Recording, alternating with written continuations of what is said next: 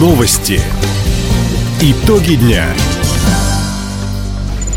Итоги пятницы подводит служба информации. У микрофона Дина Экшапосхова. Здравствуйте. В этом выпуске. За последние три года к интернету подключили более 70 небольших и удаленных поселений края. Грузовики и автобусы отправились в Китай через пункт пропуска Покровка-Жаухэ. На площади Ленина у главной елки края впервые откроют каток. Об этом и не только, более подробно. Совет Федерации поможет продвигать проекты Хабаровского края в правительстве России. Об этом заявила председатель Краевой думы Ирина Зикунова. Напомним, в ноябре делегация региона представила Хабаровский край в Верхней палате парламента России.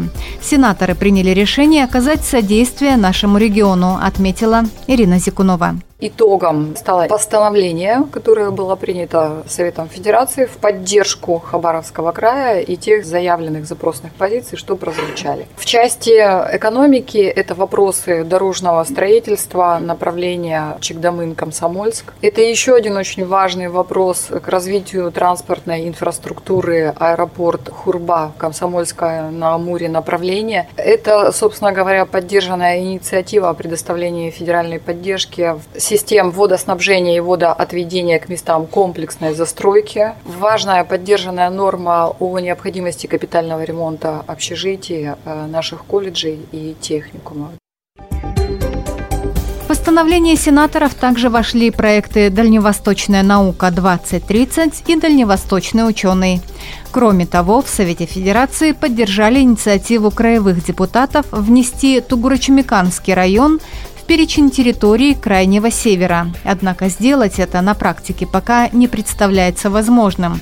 Сначала Минэкономразвития России должно выработать комплексные критерии отнесения к районам Крайнего Севера и приравненным к ним местностям.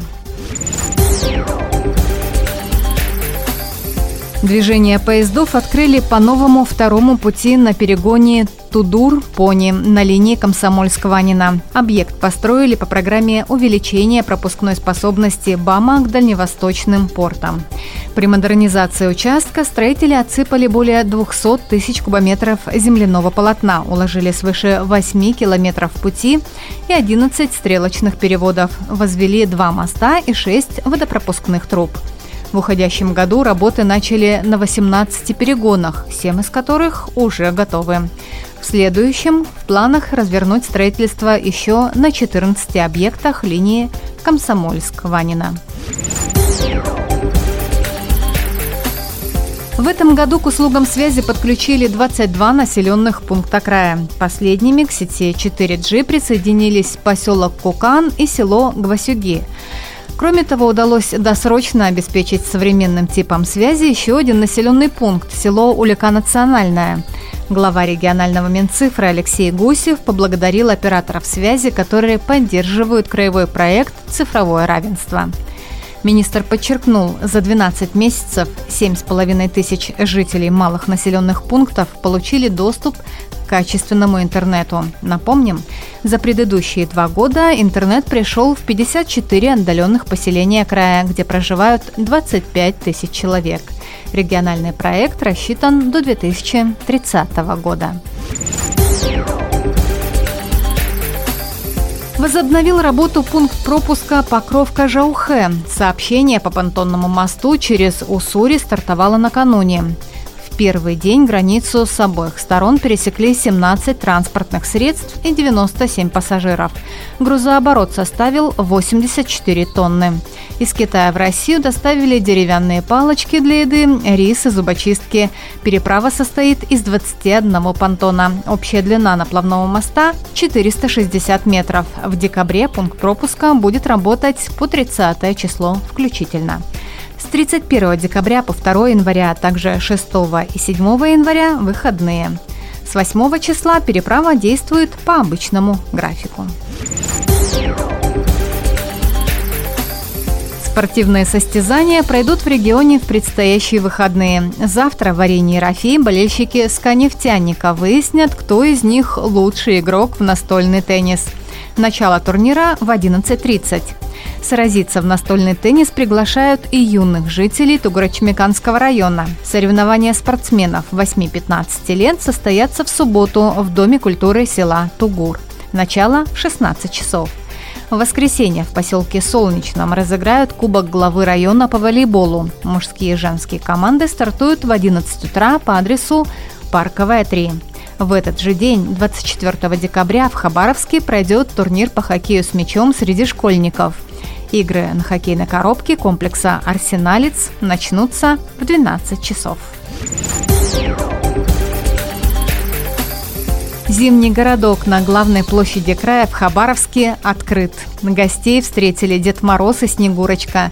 Были игры, викторины и подарки. В этом году новогоднее убранство площади дополнили ледовая и снежные крепости с изображениями картин великих русских художников – Какие сюрпризы еще ждут хабаровчан и гостей Краевого центра? Об этом в нашем утреннем эфире рассказала руководитель Краевого комитета по делам молодежи Амалия Шахалева. Ну а в этом году чем отличается площадь? В первую очередь, что важно, мы отвечаем на запрос населения, появляются теплушки. Чай, горячая выпечка. Во вторую очередь появляется каток. Это ледовые аллеи. Каток, прокат, можно покататься, сделать красивые фотографии. И горки у нас в этом году необычные, потому что появилась тематика у площади Ленина. Если в прошлом году э, у нас была такая общая тематика новогодняя, э, у нас были мандарины, если помните, конфеты, подарки, то есть все, что касается Нового года. То в этом году есть такая узкая тематика, это славянские сказки, сказки. Главное, там, фигура – это жар-птица, как символ чуда.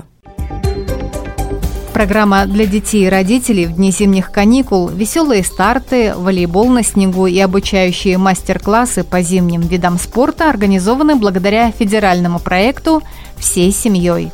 Также на площади в дни новогодних каникул пройдет Амурфест «Зима». Таковы итоги пятницы. У микрофона была Дина Якшапосхова. Всего доброго и до встречи в эфире.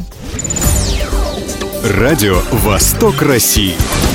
Телефон службы новостей 420282.